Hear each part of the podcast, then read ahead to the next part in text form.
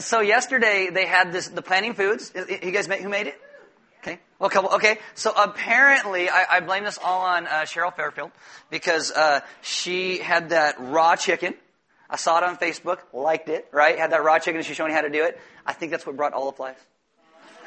Because because I, I came in after planting foods, and they're like all over the chairs. I'm like, nice. It must have been an awesome event. And I saw the pictures, and Cheryl like doing this with a chicken on Facebook, and I'm like, okay, I get it. Uh, now, a lot of people have been asking, what's the deal with pumpkin killing? And so I only have to answer it once. I'm going to do it right here, right now. Uh, what normally happens is uh, we have a farm in town that plants a bunch of pumpkins for us to use. Uh, this year, they ordered 200 plants to grow, and because of the weather and everything going on, they, they only got 50 out of that 200, and those 50 didn't even grow very well. And so, and, so we didn't have a whole lot of pumpkins. So we talked to another farm in town. They said they might have some. And in the end, we could really only find about 100 pumpkins. And so on Tuesday, uh, we had some people calling around, and they found a couple places to get some pumpkins, but the cheapest we could find was $3.50 a pumpkin. And we needed at that point probably 300 pumpkins, which was over $1,000. And we thought with planting roots and all that we've been going through, it was, it's much more physical responsible for us to say, sorry, we're not going to launch pumpkins. But funny thing happened. So we called on Tuesday and canceled the reservation for Orchid Hill that we had, and then somebody found some cheaper pumpkins for us. And so we called Wednesday morning back, and someone had already taken the reservation.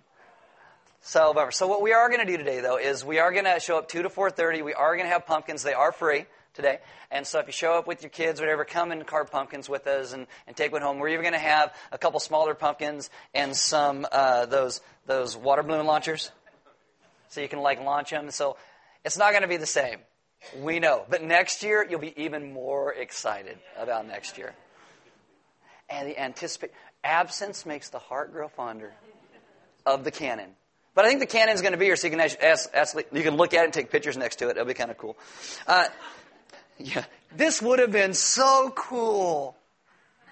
Click. Anyway, uh, one more thing before we start. Uh, next week, don't forget, you get an extra hour of sleep.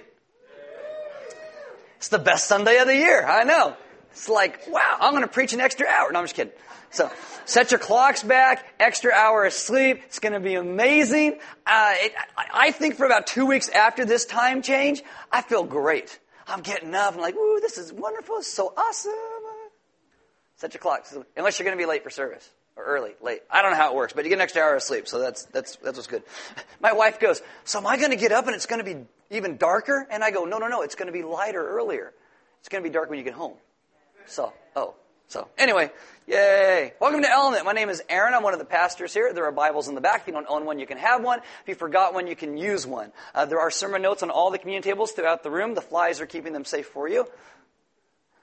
No. You are going to be a horrible crowd this morning. Okay? Poor John. Loosen up. I'll t- So, there's sermon notes on the communion tables around the room. Uh, you'll have sermon notes and questions inside of those. If you have a smartphone, you can download an app. It is called YouVersion. Click on Live in YouVersion. It'll bring us up by GPS in your smartphone. You'll get sermon notes and verses and all that goes along with today's message. Stand with me for reading of God's Word. We'll get started. This is John chapter 15, verse 17. It says, hold on. Oh, it's going to kill that fly. It says, These things I command you so that you will love one another. Let's pray. Father, this morning I ask that you would take us as a people, that you would teach us how to love one another by how we understand your great love first given to us. That everything that we do comes out of understanding who you are first. And that our lives and our hearts and everything we do begins to change because of your great love for us that we then extend to others around us. Amen. Have a seat. So we are closing in on the Sermon on the Mount, uh, end of the Sermon on the Mount. This is week 37. If you have a Bible open to Matthew chapter 7, I know you're thinking, how can Element spend like an entire year going through three chapters of the Bible? You're welcome. It's just a gift that we have. Be happy. It actually could have been longer because we start going through some of this stuff. I'm like, oh, I should have talked about that. Oh, I should have talked about that. But I'm editing myself, you know, like a good Project Runway contestant. Oh boy, oh boy. Um, actually, we started this series. It was going to be 24 weeks. Now it's 47 weeks. But today we're going to talk about a verse that almost everybody has heard. We hit it briefly at the end of last week, but we're going to go about it kind of backwards, kind of backwards. Now, how today's going to work is I'm briefly going to talk about the verse, then we're going to veer way off course. But it's totally one course because I know where I'm going. Then we're going to come back to the verse at the end. I've got a trajectory. I've got a plan. This isn't haphazard. You're going to think I'm lost without a map but I do know where I'm going, so I'm going to have you come with me. And if not, I'm going to play it off like I knew what I was doing anyway. So, uh, as we've seen, by the time we reach Matthew chapter 7, we have been through a lot. Jesus has talked about a lot of things. He's talked about blessing and how we understand that blessing then relates into how we become salt and light in the world. And then when we become salt and light in the world, we live and worship God in brand new ways. We understand what true worship actually is. Then Jesus talks about these negative and positive things that pull us out of relationship with God. And so you get to Matthew chapter 6, Jesus starts talking in the Lord's Prayer, and he resets and refocuses on the fatherhood of God, who God is. And then out of that comes our understanding of prayer. And out of that comes our understanding of generosity. And out of that comes ways that we don't have to be anxious in the world because we trust God for everything. And then Matthew chapter 7 starts. We don't have to be anxious with one another. We can actually trust Him in all of that. And then Jesus starts getting into the stuff that we're going to talk about today. And as we hit this, you, you got to understand there are 36 weeks leading up to this. And if you have missed any of that or you're brand new, it's all on the podcast. Download it, listen to it all by next week. You'll be totally caught up. It'll, it, will it will be amazing. Because again, Jesus is moving somewhere. He's got a trajectory to this. Now, some historical context. Uh, in Jesus' day, there are two major rabbis that people were teaching in the name of, meaning they were teaching a lot of what those rabbis taught. And so they started there and moved out from there. Now Jesus in Matthew 7:29, it says he was teaching them as one who had authority, not as their scribes. So he's teaching new things, but he's also teaching principles these other rabbis would have used to connect it all together. Today, hopefully in churches that claim that they love Jesus, they're teaching in Jesus' name, they're teaching the things that Jesus taught. And so Jesus throughout the New Testament has been using this Jewish principle, and it's called Gezerah Shavah. Gezerah Shavah. What it means is similar law, similar verdicts. What that happens is a verbal connection is formed from one verse to another when they use the same words in both verses, and it makes it stronger. And this is referring more to what Jesus says that relates to Old Testament passages, but I'll show you how he even does it for you and I in the New Testament. So Matthew 7, 12, the verse we're looking at today, Jesus says, So whatever you wish that others would do to you, do also to them. And then notice this, for this is the law and the prophets. Now, stay at Matthew 7, but go over to Matthew chapter 22. Matthew chapter 22, verse 34, the religious leaders have been asking Jesus some questions. And Jesus answers the Sadducees and he kind of shuts them down with his answers. Then in Matthew 22, verse 34, it says, Hearing that Jesus had silenced the Sadducees, the Pharisees got together. One of them, an expert in the law, so the law and the prophets, expert in the law, tested him with this question Teacher, which is the greatest commandment in the law? And so they asked Jesus, okay, Jesus, out of our heritage, out of everything that we know to be the very words of life, you pick one and you tell us why that's the greatest commandment that's in there and what's your understanding of it. Now you gotta also understand that by asking this question, they're putting Jesus in a position of saying, if you mess this up, if you jack this up, we're gonna kill you. I mean, so it's a very kind of a little tense situation. And they're hoping Jesus can answer because they really do want to kill him. They think you say, Oh, you're so smart, Mr. Jesus Smarty Pants. Riddle me this. Okay? So they ask him the question. Jesus answered, Love the Lord your God with all your heart, with all your soul, and with all your mind. This is the first and greatest commandment. And then he goes on and gives them a bonus answer. And the second is like it. Love your neighbor as yourself. And now notice this. All the law and the prophets hang on these two commandments. Okay? So what we have just seen is Gezerah Shavah. Jesus can actually, we can tie these verses together because of how Jesus tied them together. And Jesus, by saying the law and the prophets, is tying these things to things that were taught in the Old Testament, in Exodus and, and Deuteronomy. Matthew 7, 12, Jesus does this without even being asked. So whatever you wish that others would do to you, do also to them, for this is the law and the prophets. That's Gezerah Shavah, putting these things together. Now, if you went to Bible college and you go through this, they're going to teach you a couple really important words. Okay, the first word is called hermeneutics. Hermeneutics. You're like, it makes no sense to me. Okay. Hermeneutics is the study of interpretation, the art of interpretation, the practice of interpretation, especially when it comes to the scriptures. Now, the word hermeneutics comes from the Greek god Hermes. He is the messenger of Zeus. Zeus would have a message for mankind. Hermes would have to take that out and then tell people what it meant. Have you ever tried to relate a word to somebody that nobody knew what it was? And you're like, oh, this is what that means. Like, I put in the email update two weeks ago, Keystone Cops. Nobody knew what it meant. So I tried to explain what Keystone Cops meant. You still don't know, but, but that's okay. I, I tried, did my best to do my hermeneutics. Um, it's, again, the principle of interpretation. It's why one person can watch a horrible foreign film and think it was great, and someone else can watch a horrible foreign film and think it was horrible because it's a horrible foreign film. Now, now, okay, whatever. They're hermeneutics. It's why uh, Mel Gibson and Kenneth Branagh and Richard Burton can all do Hamlet, and some people will like certain versions. It's a type of hermeneutic. Now, the second word you'll learn is this word called homiletics. Homiletics is taking those hermeneutics and placing them into an understandable message, or in our case, a sermon. So you have Jesus and the Sermon on the Mount. Hermeneutics would be how he understood the Old Testament scriptures, and the homiletic would be how he preached it. And so we've been doing this for 37 weeks. Now the Jews for ages had their rules for this interpretation, for their hermeneutics. They believed the Torah could be understood and discussed on four levels. What was simple, what was hinted at, was, was to be explored by like parables, and then what was mystical. They believed it could be understood by common people and noble people and judges and scientists and lawyers and civil servants and mystics all together.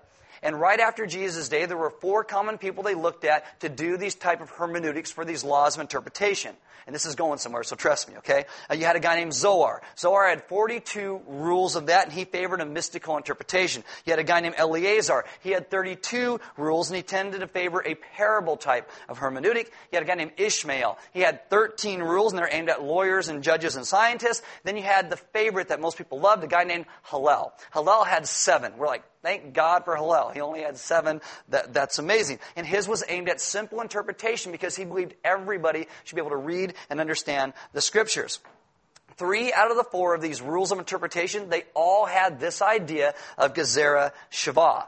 Hillel was so influential that after him, they believe everybody else's laws and rules came out of his. Now, he is known for two sayings. Number one, he says, If I am not for myself, who will be? And when I am for myself, what am I?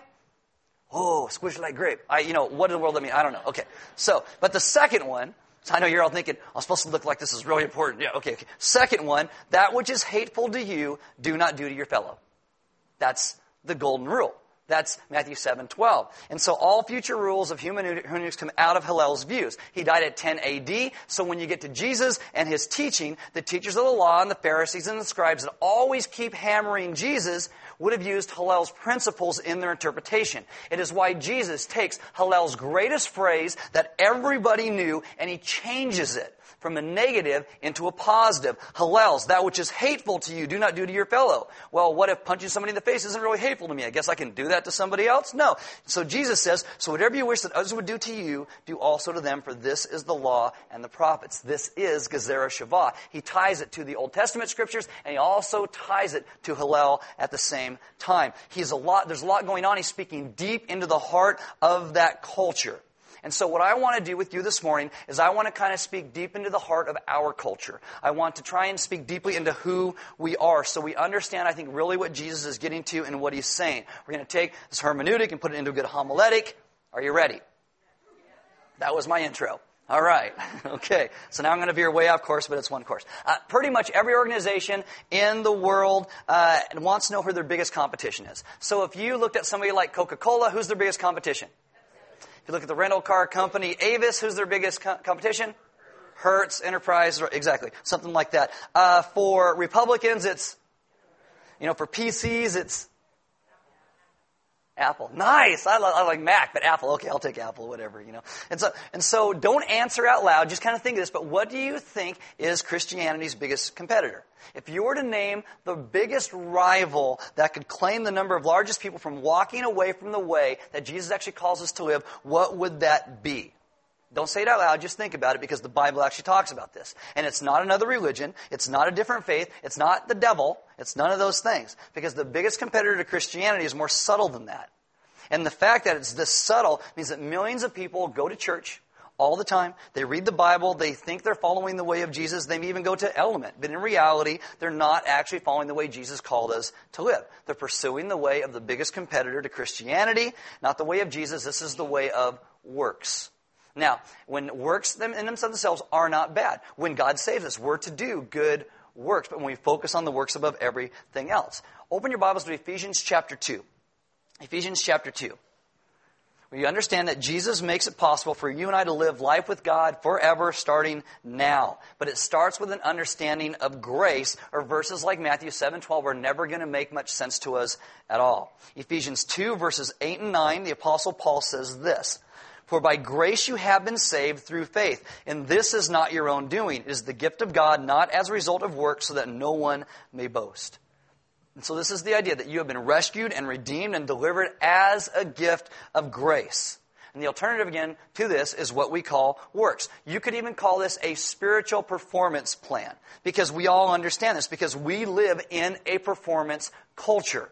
We all live trying to perform for everybody else around us. When and where we live life, our culture is predicated on performance. I gotta get the right grades so I can get into the right college, so I can get the right job, so I can date the right people, to marry the right spouse, to buy the right house, to have the right kids, get them into the right school, so when I get old they can take care of me. You know, I gotta achieve the right lifestyle, I gotta build the right career, I gotta put together the right resume. One day I gotta die of the right disease at the right age, you know, I've gotta have the right people come to my funeral funeral. Everything depends on how you perform.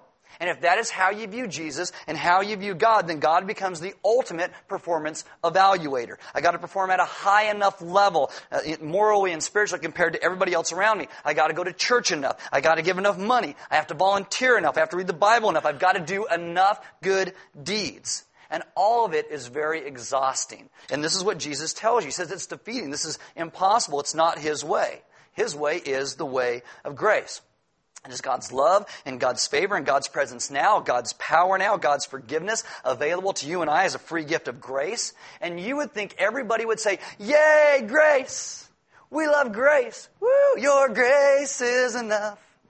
Woo! Right? But we don't.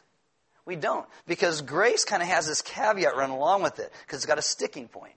You know, Paul says if it is by grace, there's no room for boasting.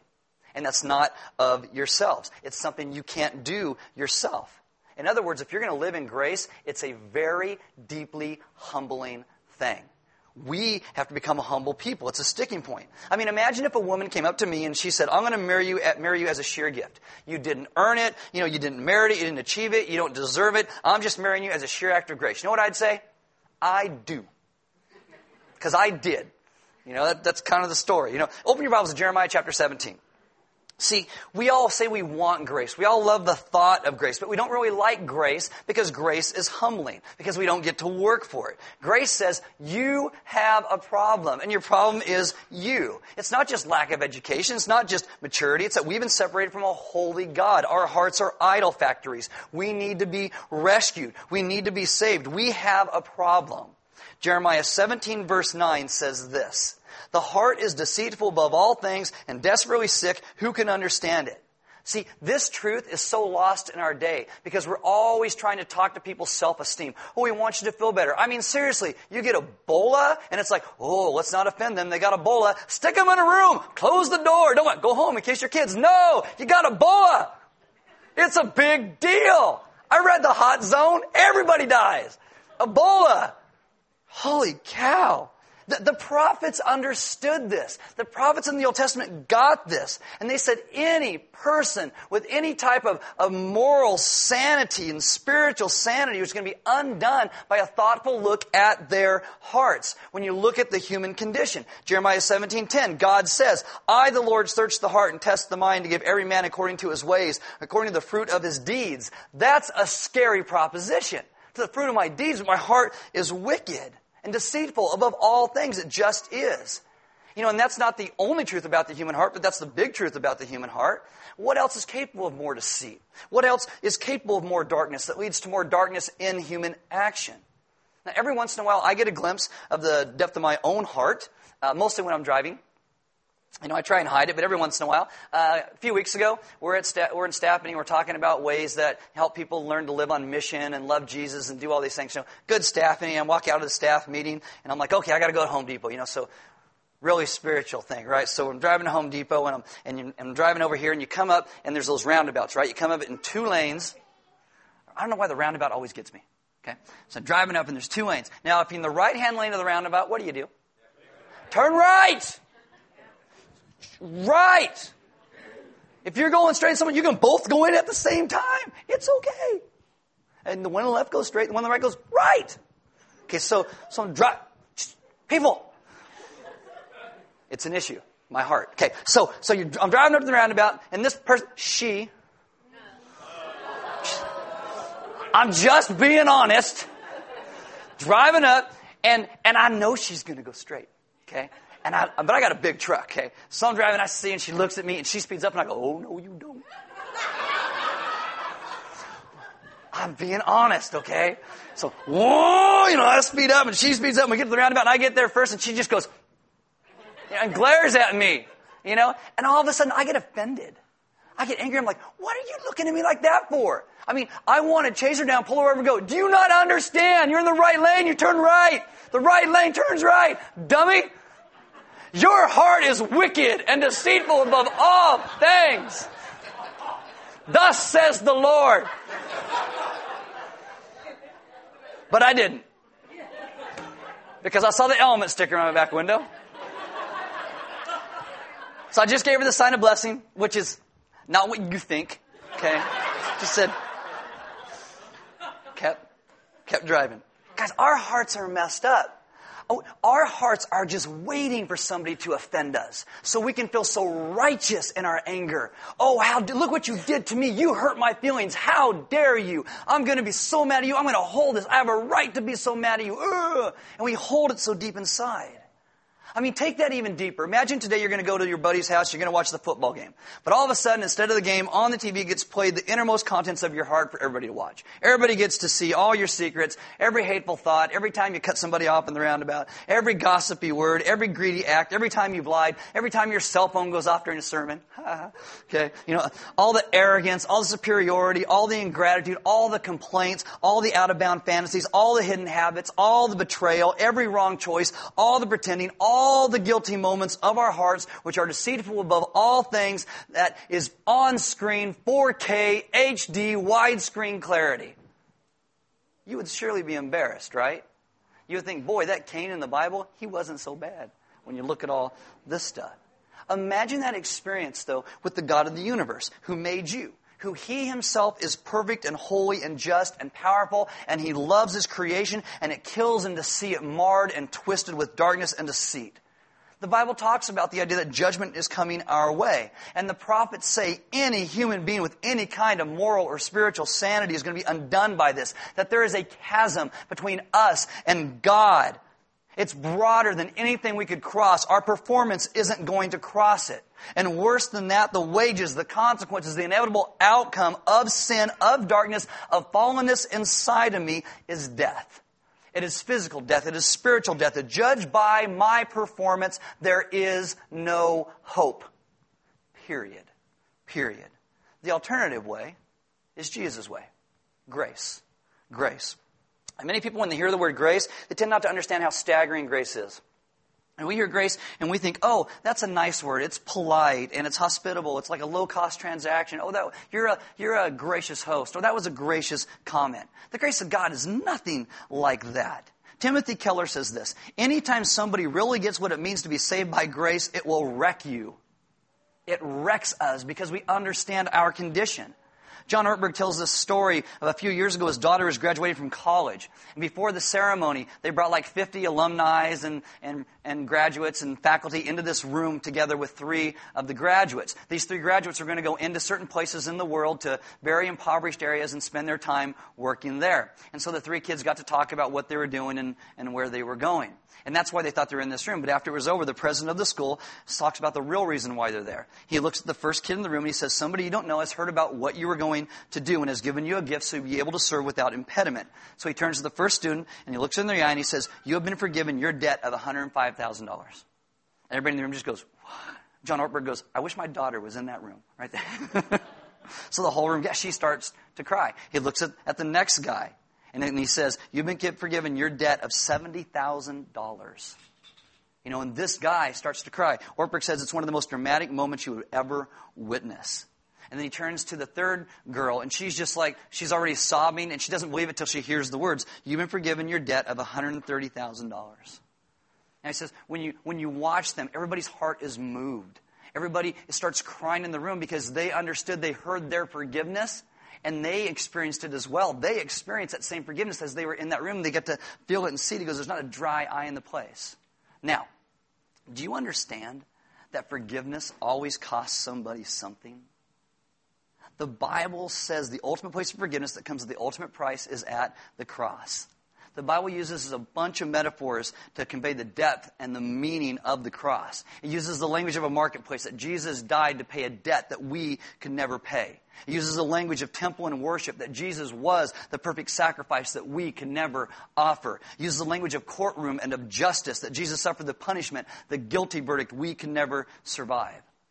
All of these, He's taking our place in them. I mean, we as a people must begin to understand what this means. Because if you do, grace is going to start to move you like nothing else in the world. I mean, grace lies at the heart of God. Without the cross, there is no such thing as Christianity. There is only a performance plan, and that's it. And at the cross, you are invited to what is called the Great Exchange at the cross, nowhere else. At the cross where Jesus died, you know, we exchange our guilt for his innocence. We exchange our death for his life. We exchange our wounds for his healing. We exchange our captivity and enslavement for his freedom. We exchange our despair for his hope. The whole world is offered to make this great exchange at the cross. At the cross, our Father who are in heaven takes our old, idolatrous, messed up heart and gives us a new one in its place. And then He gives us the Holy Spirit to live inside of us, to lead us, to guide us, to be our friend, our forgiver, our leader. And that can happen for you. It can happen for everybody. Grace always calls for a question. It's the question of Jesus. I have given myself for you. I'm calling. You going to surrender yourself to me? You're going to love and understand what grace is and actually live in the grace of God. I don't know if you guys saw this story. It was out of, out of on the East Coast. I think it was about last year. Uh, there's a couple uh, named Ada Bryant and Robert Hare. Anybody? No? Okay, I'll tell you the story. Then you'll get what I'm talking about. Uh, uh they, they, met a few years ago, and there's this gap in their ages. They've been friends for a long time, but Robert finally reaches this place where he decides, you know, I, I love her and I, and I want to marry her. And Ada cared for Robert, but she couldn't bring herself to commit because of their gap in their ages. Uh, Robert's 86, Ada is 97. Okay? He's a widower, she's, she's a widow. You may wonder why they wait so long to get married. I always think it's because they're waiting for the kids to die. Went over better in first service. Okay, whatever. Ada said this. She said, I don't think it was the right thing to do because of the great difference in our ages. I don't have many years ahead of me. And Robert says this that's all the more reason to do it. It's all the more reason to do it. See, a lot of people hear about grace. And they hear about the cross. And they hear about all the things that Jesus said and that Jesus has done. They're like, oh, but you don't understand. All of them are reason for the cross. Oh, but you don't understand where I've been and the decisions I've made.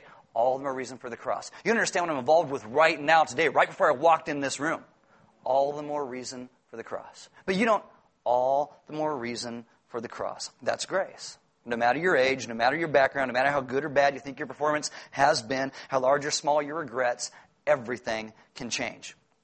You get a new identity. You can have a new name. You can have a new family. But we got to understand grace. And I think this is the point that Jesus is moving to with his people through the Sermon on the Mount, that we would understand grace differently we become humbled. We become undone. It wrecks us. It's not that which is hateful to you, do not do to your fellow. It is grace. It is so whatever you wish that others would do to you, do also them, for this is the law and the prophets. What is that? That's grace. What do we want? What do we need? We need grace. That's what we need. Your sins are paid for at the cross. You can have peace with God. The Holy Spirit can live in you so you're never alone. You can die to your old self and your old ways and live in a way that Jesus becomes the number one priority in your life. How do you know when that has happened? How do you know? You start to treat everyone around you differently. When you love Jesus, you understand the heart of God and you do to others the grace that you yourself have experienced. You understand and you begin to extend grace. Whatever you wish that others do to you, do also to them, for this is the law and the prophets. It's what all the scriptures were pointing to. All of it.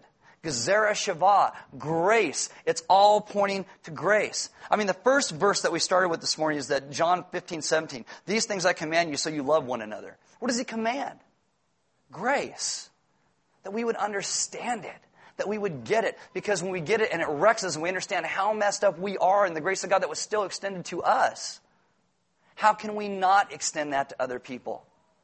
How in the midst of our own offense and hurts when people cut us off in the roundabout? You know, how in the midst of that when we understand grace so much better and our own offense, how can we then look at somebody and not come to the place we forgive them? How can we not seek reconciliation? Because our God first sought to reconcile with us. How can we not live the way that He calls us to live when we truly understand grace? It doesn't mean that you can't get on somebody's case for doing something stupid. Dude, that was messed up. You shouldn't do that again. But then work with them to the places where maybe their lives can change and they can understand grace too. See, it's not, it's not our hearts and the, and the offenses that we feel that bring us salvation. It is Christ and His forgiveness and His changing of our hearts, making everything different and new. This is one of the reasons every single Sunday we bring you guys to communion. It's where you re- we're reminded that when you break that cracker, it's like Christ's body was broken for us. You dip it in the wine or the grape juice, reminding us of His blood that was shed for you and I. Because this is what was required to change and mold and save our hearts, to save us as a people. This is what grace required. And God Himself paid the price. So we come to communion remembering that God is a God of grace who has sought to seek and to save His people. The band's going to come up. As they do, we invite you guys, as I said, to take communion. There'll be some deacons in the back. And if you guys need prayer, I mean, maybe you're in a place where you haven't really understood grace that well. You've always been on a performance plan. I got to perform, perform, perform, perform. And if I do it right, then God will love me. If I don't, then, then God's going to not like me and He's going to shoot me with a lightning bolt or Aaron's going to cut me off in a roundabout. You know, if that's your, your performance plan, they would love to pray with you and talk to you about this. They would love to help you to understand the grace of who Jesus is. Because we, we need to come to a place where we understand it and live it and walk it differently in our lives.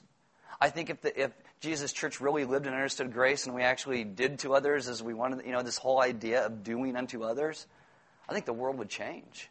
I really do.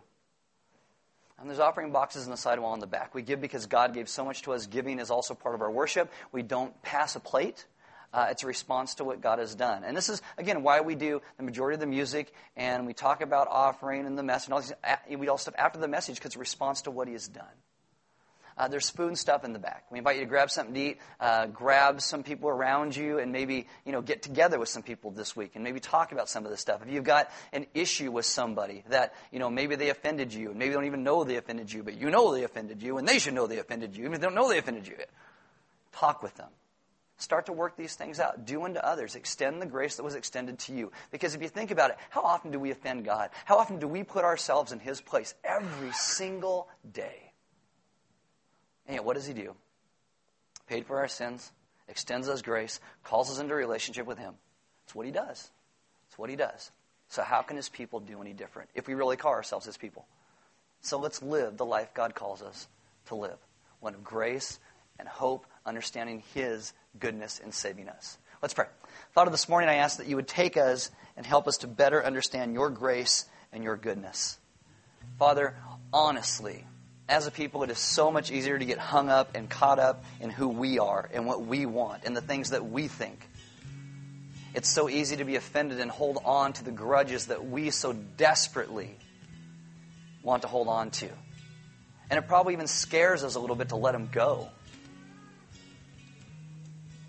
because we think that there is no justice if we don't hold the offense in our hearts. But in reality, just like our sins are paid for at the cross, those sins were as well. And so I ask that you would teach us to offer grace by speaking honestly when something was wrong, but dealing honestly in relationships and restoring relationship again.